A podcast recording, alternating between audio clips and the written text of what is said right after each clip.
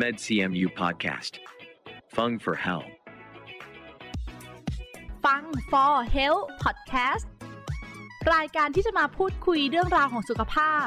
และแบ่งปันประสบการณ์จากแพทย์ผู้เชี่ยวชาญ ในสาขาต่างๆ ของคณะแพทยศาสตร์ มหาวิทยาลัยเชียงใหม่ เพราะสุขภาพที่ดีเริ่มได้จากตัวเรา สวัสดีค่ะ อต้อนรับทุกท่านเข้าสู่ฟัง For Health Podcast รายการที่จะมาพูดคุยเรื่องราวของสุขภาพนะคะ แล้วก็แบ่งปันประสบการณ์จากแพทย์เฉพาะทางในสาขาต่างๆ ของคณะแพทยศาสตร์ มหาวิทยาลัยเชียงใหม่ค่ะ อยู่กับดิฉัน ฟ้าธัญลักษณ์สดสวย นักประชาสัมพันธ์ คณะแพทยศาสตร์ มหาวิทยาลัยเชียงใหม่พอดแคสต์นะคะ ก็เป็นอีกหนึ่งช่องทางที่คณะแพทย์มอชอจัดทำขึ้น เพื่อให้ผู้ที่ชื่นชอบในการฟัง และรักในการดูแลสุขภาพนะคะ ได้เข้าถึงข้อมูลที่ถูกต้องในการดูแลตัวเองและคนที่คุณรักค่ะผู้ฟังทุกท่านคะสำหรับเรื่องราวที่จะมาพูดคุยกันในอาทิตย์นี้ เป็นเรื่องของโรคไวรัสตับอักเสบค่ะ ภัยเงียบที่ก่อให้เกิดมะเร็งตับได้โรคตับอักเสบเนี่ยฟังดูอาจจะเหมือนห่างไกลตัวเรานะคะ เพราะเป็นโรคที่เกิดจากการติดเชื้อไวรัส หลายคนอาจจะคิดว่าไม่ได้เกิดจากพฤติกรรมทั่ว ๆ ไป แต่ในความเป็นจริงแล้วค่ะ แม้ว่าเราจะใช้ชีวิตแบบไม่ประมาท โรคนี้ก็ยังสามารถติดต่อกันได้ ทั้งจากการกิน การสัมผัสสิ่งปนเปื้อนนะคะ รวมถึงการมีเพศสัมพันธ์ด้วยค่ะสำหรับไวรัสตับอักเสบเนี่ยมีถึง 5 ชนิดค่ะ ได้แก่ไวรัสตับอักเสบ A B C D และ E ค่ะ โดยจะมีลักษณะการติดต่อที่แตกต่างกันไปตามชนิดนะคะสำหรับโรคนี้ เป็นโรคที่พบบ่อยในประเทศไทย และก็มีความร้ายแรงกว่าที่เราคิดค่ะ ซึ่งอาจารย์หมอนะคะ ก็พร้อมที่จะให้ความกระจ่างถึงเรื่องนี้กับพวกเราแล้วค่ะ ขอต้อนรับผู้ช่วยศาสตราจารย์แพทย์หญิง กนกวัน พินโยพรพาณิชย์อาจารย์ประจำหน่วยระบบทางเดินอาหาร ภาควิชาอายุรศาสตร์ คณะแพทยศาสตร์ มหาวิทยาลัยเชียงใหม่ค่ะ สวัสดีค่ะ สวัสดีค่ะ อย่างที่เกริ่นเข้ารายการค่ะ ก่อนอื่นเราอยากจะรู้ว่า โรคไวรัสตับอักเสบกับโรคตับอักเสบเนี่ย เหมือนกันไหมคะอาจารย์หมอคะตัวของไวรัสตับอักเสบกับตับอักเสบเนี่ยไม่เหมือนกันนะคะ ตับอักเสบเนี่ยจะเป็นคำที่กว้างกว่า ก็คือการมีภาวะตับอักเสบ ซึ่งก็จะเกิดจากสาเหตุใด ๆ ก็ได้นะคะตัวของการติดเชื้อไวรัสตับอักเสบเนี่ยก็เป็นสาเหตุหนึ่งที่ทำให้เกิดตับอักเสบขึ้นนะคะไวรัสตับอักเสบเนี่ยก็คือมีการติดเชื้อไวรัสนะคะ ซึ่งไวรัสที่ติดไปเนี่ย ก็จะเรียกว่าไวรัสตับอักเสบ เพราะว่าเขาชอบที่จะไปทำลายในส่วนของตับนะคะ ก็เลยเรียกว่าเป็นไวรัสตับอักเสบค่ะ แล้วโรคไวรัสตับอักเสบเองเนี่ยเกิดจากอะไรคะค่ะก็อย่างที่บอกว่ามันเป็นการติดเชื้อนะคะคะก็คือเป็นเชื้อของอตัวของไวรัส ชนิดหนึ่งนะคะคะที่เมื่อมีการติดเชื้อแล้วเนี่ยเขาก็จะไปแสดงอาการเด่นๆ ออกมาที่ตับนะคะ เกิดเป็นภาวะตับอักเสบเกิดขึ้น เป็นตับอักเสบเรื้อรังก็ได้ เป็นตับอักเสบเฉียบพลันก็ได้นะคะ ในปัจจุบันเนี่ยไวรัสที่ทำให้เกิดตับอักเสบเนี่ยก็จะมีอยู่ 5 ตัวนะคะ ก็มีตั้งแต่ชนิด A B C D แล้วก็ E นะคะคะ แต่ละชนิดเนี่ยก็จะมีอาการแสดงนะคะ วิธีการติดเชื้อ เรื่องของอการดำเนินโรคแล้วก็การรักษาแตกต่างกันไปค่ะ ค่ะ มีถึง 5 ชนิดเลยนะคะ ใช่ค่ะ ไวรัสตับอักเสบในประเทศไทยของเราเองเนี่ยระบาดทุกชนิดไหมคะ ในประเทศของเราเนี่ยจริง ๆ ก็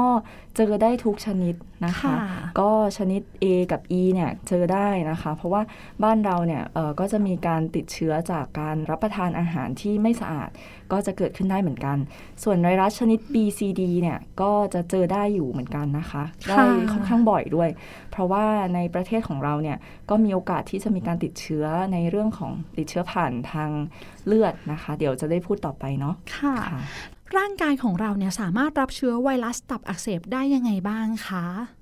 ก็อย่างที่บอกไปเมื่อกี้นะคะว่าแต่ละตัวเนี่ยมีลักษณะของการติดเชื้อที่แตกต่างกันนะคะเอาง่ายๆนะคะ ตัว A เนี่ยจะเหมือนกับตัว E นะคะ วิธีการติดเชื้อเนี่ยก็จะติดผ่านทางการทานอาหาร แล้วก็น้ำที่ไม่สะอาด มีการปนเปื้อนเชื้อโรคนะคะ ก็จะทำให้มีการติดเชื้อผ่านทางนี้ ส่วนตัว B C เนี่ยก็จะมีการติดต่อทางเลือดนะคะ ตัวที่ในบ้านเราพบได้ค่อนข้างบ่อยก็คือไวรัสตับอักเสบ B แล้วก็ C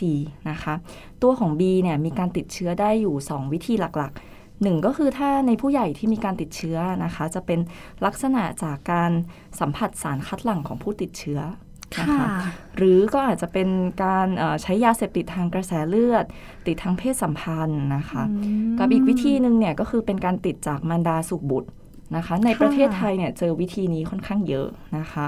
ก็มันก็จะทำให้คนไข้เนี่ยมีการติดเชื้อตั้งแต่ในวัยเด็ก เกิดเป็นตับอักเสบเรื้อรัง แล้วก็เกิดภาวะแทรกซ้อนทางตับได้ค่อนข้างมากนะคะค่ะส่วนของไวรัสซีอีกตัวหนึ่งที่ก็เจอได้อยู่บ้างนะคะ ในประเทศเราก็คือเจอได้เจอได้บ่อยๆเหมือนกันนะคะ ก็ส่วนใหญ่เนี่ยมันติดเชื้อทางเลือดใช่ไหมคะคะแต่ว่าวิธีการติดเนี่ยจะต่างกับไวรัสบีนิดนึงก็คือ ส่วนใหญ่มันจะสัมพันธ์กับการสัมผัสเลือดของผู้ติดเชื้อ ในประเทศเราเนี่ยก็วิธีที่เจอว่าติดบ่อยก็คือการถ่ายเลือดนะคะ ที่มีไวรัสตับอักเสบซีนะคะในอดีตเนี่ยก่อนปี 2535 เราก็ยังตรวจไม่เจอตัวไวรัสตัวนี้นะคะ เพราะตรวจไม่เจอเกิดอะไรขึ้น ในเลือดที่มีการถ่ายออกไปเนี่ยให้คนที่ต้องการรับเลือดนะคะ ก็มีการปนเปื้อนไวรัสตับอักเสบซีนะคะ ผลก็เลยทำให้คนที่ได้รับการถ่ายเลือด ได้รับการปลูกถ่ายอวัยวะเนี่ยก่อนปี 2535 เนี่ยก็จะเพิ่มความเสี่ยงของการติดเชื้อไวรัสตับอักเสบซีนะคะก็หลังจากที่เราตรวจเจอนะคะะการติดทางการถ่ายเลือดเนี่ยก็น้อยลงมากนะคะ ในปัจจุบันเนี่ยก็จะพบว่าลักษณะการติดใหม่นะคะ จะติดจากการใช้สารเสพติดทางกระแสเลือดนะคะก่อนช่วงของปี 2535 โอกาสที่จะได้รับเลือดที่มีไวรัส ตับอักเสบบีใช่ค่ะ ทั้งเลือดทั้งส่วนประกอบของเลือดหรือว่าอวัยวะก็แต่หลังจากปี 2535 มาเนี่ยการรับบริจาคเลือดเองเขามีการคัดกรองเหรอคะอาจารย์คะพอคัดกรองปุ๊บเนี่ยเราก็จะทำให้รู้นะคะ ว่ามีการติดเชื้อเราก็จะไม่เอาเลือดที่มีการติดเชื้อปนเปื้อนเนี่ย เอาให้กับผู้ได้รับต่อไปนะคะค่ะเราก็เออเริ่มรู้สึกว่าไกลตัวขึ้นมานิดนึงละแต่สำหรับ การใช้สารเสพติดใช่ไหมคะ ที่ทำให้เกิดโอกาส ใช่ค่ะในปัจจุบันที่สาเหตุที่พบได้บ่อยก็คือเรื่องของการใช้สารเสพติดทางกระแสเลือดนะคะ ที่ใช้เข็มร่วมกันค่ะ ที่อาจารย์หมอเล่าให้พวกเราฟังพูดถึงไวรัสต่างๆ มาเนี่ย อาการที่แสดงถ้าเกิดเรารู้ว่าเราเป็นโรคเนี่ยอาการเขาเหมือนกันไหมคะอาจารย์หมอคะ โอ้อาการเนี่ยจะมีลักษณะที่แสดงออกมาหลักๆ ก็จะมี 2 แบบนะคะ อาจจะเป็นภาวะตับอักเสบเฉียบพลันก็ได้ หรือว่าเป็นตับอักเสบเรื้อรังก็ได้นะคะ ก็คนไข้ที่มีภาวะตับอักเสบเฉียบพลันเนี่ยมักจะมีอาการเหลืองนะคะ มีเรื่องของอ่อนเพลียนะคะเนาะแล้วก็เจาะเลือดเนี่ยก็จะเจอค่าการทำงานตับสูงขึ้นมาก ๆนะคะะกลุ่มนี้เนี่ยก็คือจะเป็นลักษณะของการมีตับอักเสบเฉียบพลัน นะคะแต่บางคนเนี่ยแม้ว่าจะมีตับอักเสบเฉียบพลัน ก็อาจจะไม่มีอาการอะไรเลยก็ได้ โดยเฉพาะในผู้ป่วยเด็กๆ ที่มีการติดเชื้อนะคะ ถ้ายิ่งติดเชื้อในช่วงเด็กๆเนี่ยโอกาสจะมีอาการแสดงออกมาเนี่ยก็จะน้อยกว่าในในคนไข้ที่เป็นผู้ใหญ่ ค่ะ ส่วนอีกอันนึงเนี่ยก็คือจะเป็นภาวะตับอักเสบเรื้อรังนะคะ ภาวะตับอักเสบเรื้อรังเนี่ยก็คืออาจจะเจอได้จากการตรวจสุขภาพก็ได้ ไม่มีอาการอะไรเลย แต่ว่าตรวจสุขภาพประจำปี เจอว่ามีค่าการทำงานตับผิดปกตินะคะ หรือว่าบางคนเนี่ยก็มาเริ่มแสดงอาการตอนที่มีภาวะตับแข็งแล้วนะคะ เจอภาวะตับแข็งอาจจะมีภาวะแทรกซ้อนอื่นๆได้ อย่างเช่น มีท้องมานมีเรื่องของเลือดออกในทางเดินอาหารนะคะ หรือว่ามีความผิดปกติทางสมองก็ได้นะคะคะรวมถึงเพิ่มความเสี่ยงของการที่จะมีปัญหาเรื่องของมะเร็งตับนะคะบางคนก็จะมีอาการแสดงในช่วงนี้นะคะ เพราะฉะนั้นอาการที่เขาอาจจะมานะคะ ในคนไข้ที่มีตับอักเสบเรื้อรังเนี่ยก็อาจจะมาด้วยเหลืองนะคะ ขาบวม มีม้ามโตมีก้อนในท้องนะคะ เจอได้ลักษณะแบบนี้ ฟังดูแล้วอาการรุนแรงแล้วนะคะใช่ค่ะถ้าพบรู้ตัวอีกทีรุนแรงเลยอย่างเงี้ยค่ะใช่ค่ะ เพราะว่าตามชื่อเนาะมันเรื้อรังใช่ไหมคะในช่วงต้นๆที่เขาเเริ่มมีการติดเชื้อเนี่ยมันอาจจะไม่ได้มีอาการอะไรให้เห็น แต่ว่าเมื่อตับถูกทำลายไปเรื่อยๆ จนเริ่มเกิดภาวะตับแข็งเนี่ยเขาถึงจะเริ่มแสดงอาการออกมานะคะ ค่ะ ในระยะต้นเอง การที่เราจะพบว่าเจ้าไวรัสตัวนี้อยู่ในร่างกายหรือเปล่า ก็ในผู้ใหญ่ก็มีการตรวจสุขภาพประจำปี ที่ทำให้เรารู้ได้ แต่ในเด็กการคัดกรองตรงนี้ก็น่าจะไม่ค่อยมีหรือเปล่าคะอาจารย์หมอคะการคัดกรองในเด็กเนี่ยในปัจจุบันนี่เท่าที่ทราบก็คือไม่ได้ไม่ได้มีเป็นทั่วไปนะคะ มันขึ้นกับความเสี่ยงด้วย อย่างในผู้ใหญ่ก็เช่นเดียวกันเราอาจจะไม่ได้หลาย ๆ คนก็ไม่ได้ตรวจสุขภาพเนาะแต่ว่าก็อาจจะมีการได้รับการคัดกรองในผู้ป่วยที่มีความเสี่ยงนะคะ อย่างเช่น อันนี้ยกตัวอย่างนะคะ สมมุติไวรัสตับอักเสบซีเนี่ยก็อาจจะมีการคัดกรองนะคะ ในผู้ป่วยที่มีความเสี่ยงอย่างเช่นเคย ได้รับการถ่ายเลือดก่อนปี 2535 ที่เมื่อกี้ได้กล่าวไปนะคะ คนไข้ที่เคยถูกจองจำนะคะ มีโอกาสจะติดเชื้อพวกนี้มาก คนไข้ที่มีการสักตามร่างกาย คนไข้ที่เคยสัมผัสเลือด หรือสารคัดหลั่งของผู้ป่วย จะเป็นลักษณะคล้ายๆอย่างนี้ เพราะฉะนั้นการคัดกรองเนี่ยน่าจะเป็นลักษณะของการกระทำตามความเสี่ยงต่อตัวไวรัสแต่ละตัวมากกว่า นะคะ ก็จะมีการคัดกรองแล้วแต่ความเสี่ยงของแต่ละกลุ่ม แล้วก็แต่ละบุคคลไปนะคะในในเด็กเนี่ยเท่าที่ทราบก็คืออาจจะมีการตรวจไวรัส B นะคะ จากในผู้ป่วยเด็กที่คุณแม่เขามีการติดเชื้อค่ะ ก็อาจจะเป็นลักษณะนั้นนะคะ ค่ะอาจารย์หมอคะสำหรับไวรัสตับอักเสบเรื้อรัง B และก็ C เนี่ยค่ะ ติดเชื้อแล้วเราจำเป็นต้องรีบรักษาเพราะว่าอะไรคะ ก็ ตัวของการติดเชื้อไวรัสตับอักเสบเรื้อรังเนี่ยเขาก็จะทำให้เกิดการมีตับอักเสบเรื้อรังใช่ไหมคะค่ะพอมีตับอักเสบเรื้อรัง ในระยะยาวจะเกิดอะไรขึ้น ก็คือจะเกิดเป็นพังผืดในตับพอเกิดมากถึงระดับหนึ่งเนี่ยคนไข้ก็จะเริ่มมีภาวะตับแข็งนะคะ ตับแข็งเนี่ยก็ ก็จะมีการดำเนินโรคที่แย่ลงเรื่อยๆ ถ้าเราไม่รักษาพอตับแข็งในช่วงแรกเนี่ย ตัวเนื้อตับที่ยังเหลือเนี่ยมันก็ยังพอที่จะทำงานได้อยู่บ้าง เพราะฉะนั้นคนไข้ในช่วงต้นเนี่ยอาจจะไม่มีอาการอะไรเลย แต่ว่าพอถึงจุดๆหนึ่ง ตับทำงานไม่พอละ ตับที่เหลือเนี่ยเขาทำงานไม่ไม่เพียงพอละผลก็เลยทำให้เกิดภาวะที่เขาเรียกว่าตับสูญเสียหน้าที่เกิดขึ้นนะคะ แล้วก็การที่ตับสูญเสียหน้าที่เนี่ยสุดท้ายเนี่ยอาการก็จะเป็นคล้ายๆ อย่างที่ได้กล่าวไปเมื่อสักครู่ก็คืออาจจะมีเรื่องของเหลือง มีเลือดออกทางเดินอาหาร มีท้องมารเกิดขึ้นนะคะ ก็พวกนี้เนี่ยมันเป็นเขาเรียกว่าเป็นเป็น process ที่ไม่ ไม่ได้ไม่ได้กลับเป็นปกติได้ร้อยเปอร์เซ็นต์แม้ว่าเราจะรักษาไวรัสตับอักเสบแล้วก็ตามนะคะ โอกาสที่จะ กลับไปเหมือนปกติเลยหน่อยนึงใช่ค่ะ เพราะฉะนั้นก็แนะนำว่าถ้าสมมุติว่าเราตรวจเจอตั้งแต่ช่วงแรก ๆ แล้วให้การรักษาลดโอกาสที่คนไข้จะเกิดผลข้างเคียงที่เมื่อกี้ได้กล่าวไปเนาะลดโอกาสการเกิดมะเร็งตับเนี่ยก็คือเริ่มรักษาตั้งแต่ช่วงต้นๆเนี่ยดีกว่าไปรักษาตอนที่ตับเสียสภาพมากแล้ว หรือว่าเริ่มเกิดตับแข็งไปแล้วนะคะ ตรงนี้ค่ะอาจารย์หมอคะการเกิดมะเร็งตับเนี่ยนอกจากการที่เรามีเจ้าเชื้อไวรัสตับอักเสบเข้ามาในร่างกาย กับการดื่มแอลกอฮอล์เนี่ยคนที่ไม่ดื่มแอลกอฮอล์เลยก็มีโอกาสที่จะเป็นโรคเกี่ยวกับทางตับได้ใช่ไหมคะ คือต้องบอกว่าแอลกอฮอล์เนี่ยเป็นปัจจัยสำคัญนะคะ ที่จะไปกระตุ้นให้การเกิดตับแข็งมะเร็งตับเนี่ย เป็นมากขึ้นนะคะ โดยเฉพาะในผู้ป่วยที่มีภาวะตับอักเสบเรื้อรังเนื่องจากไวรัสตับอักเสบอยู่เดิม ค่ะ เอาง่ายๆก็คือถ้าสมมุติว่าเรามีคนหนึ่งที่ไม่ติดเชื้อไวรัสตับอักเสบ กับคนที่ติดเชื้อไวรัสตับอักเสบนะคะ อาจจะเป็น B หรือ C ก็ตามนะคะ มีภาวะตับอักเสบเรื้อรัง คนไข้เนี่ยดื่มแอลกอฮอล์ปริมาณเท่ากัน โอกาสจะเกิดปัญหาในคนไข้ที่มีไวรัสตับอักเสบร่วมด้วยเนี่ย มากกว่าในคนที่ไม่มีการติดเชื้อไวรัสตับอักเสบค่ะ แบบนี้นี่เองนะคะ เพราะฉะนั้นเนี่ยเราอาจจะไม่รู้ค่ะว่าร่างกายของเราเนี่ยจะ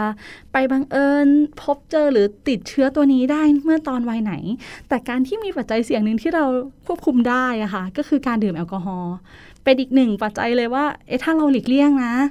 โอกาสที่เราจะเป็นโรคเนี่ยอาจจะห่างออกไป ใช่ค่ะ ก็คือเหมือนลดโอกาสการเกิดปัญหาจากโรคได้นะคะ ค่ะโอ้พอพอพูดถึงเรื่องนี้นะคะ เข้ากับธีมช่วงเข้าพรรษาพอดีเลยนะคะ หลายคนก็เริ่มมีความรู้สึกปีนี้เริ่มต้นเข้าพรรษาเนี่ยอยากจะ เลิกดื่มแอลกอฮอล์นะคะ ยิ่งได้มาฟังวันนี้เรารู้เลยว่ามันมีปัจจัยเสี่ยงนะ แอลกอฮอล์เป็นปัจจัยเสี่ยงที่ทำให้เกิดโรคร้ายต่างๆ ตามมานะคะ ก็อยากเป็นกำลังใจให้ผู้ฟังด้วยนะ ใครที่ฟังพอดแคสต์ EP นี้นะคะ อาจารย์หมอมาย้ำแล้วนะว่าแอลกอฮอล์เนี่ยเป็นอีกหนึ่งปัจจัยเสี่ยงนะ ที่ทำให้เราเป็นโรคตับอักเสบได้ ค่ะ ใช่ อาจารย์หมอคะแล้วแบบนี้สำหรับกลุ่มของผู้ที่ติดเชื้อเนี่ยค่ะ เขาจะมีแนวทางการรักษาไวรัส B และ C ยังไงบ้างคะ ค่ะ ก็ในส่วนของไวรัส B นะคะ ในปัจจุบันเนี่ยก็มีเป็นลักษณะของยารับประทานนะคะ ก็ให้คนไข้เนี่ยรับประทานยาอย่างต่อเนื่องนะคะ ก็สามารถที่จะลดปริมาณของไวรัส แล้วก็ลดโอกาสที่จะเกิดตับแข็งมะเร็งตับได้นะคะแต่ว่าก็คือต้องเข้ามาตรวจประเมินเนาะว่าเข้าเกณฑ์ที่จะต้องเข้ารับการรักษาหรือเปล่านะคะ ส่วนตัวของไวรัสตับอักเสบซีเนี่ยในปัจจุบันเป็นยารับประทานเหมือนกัน แต่ว่าเป็นลักษณะของการทานที่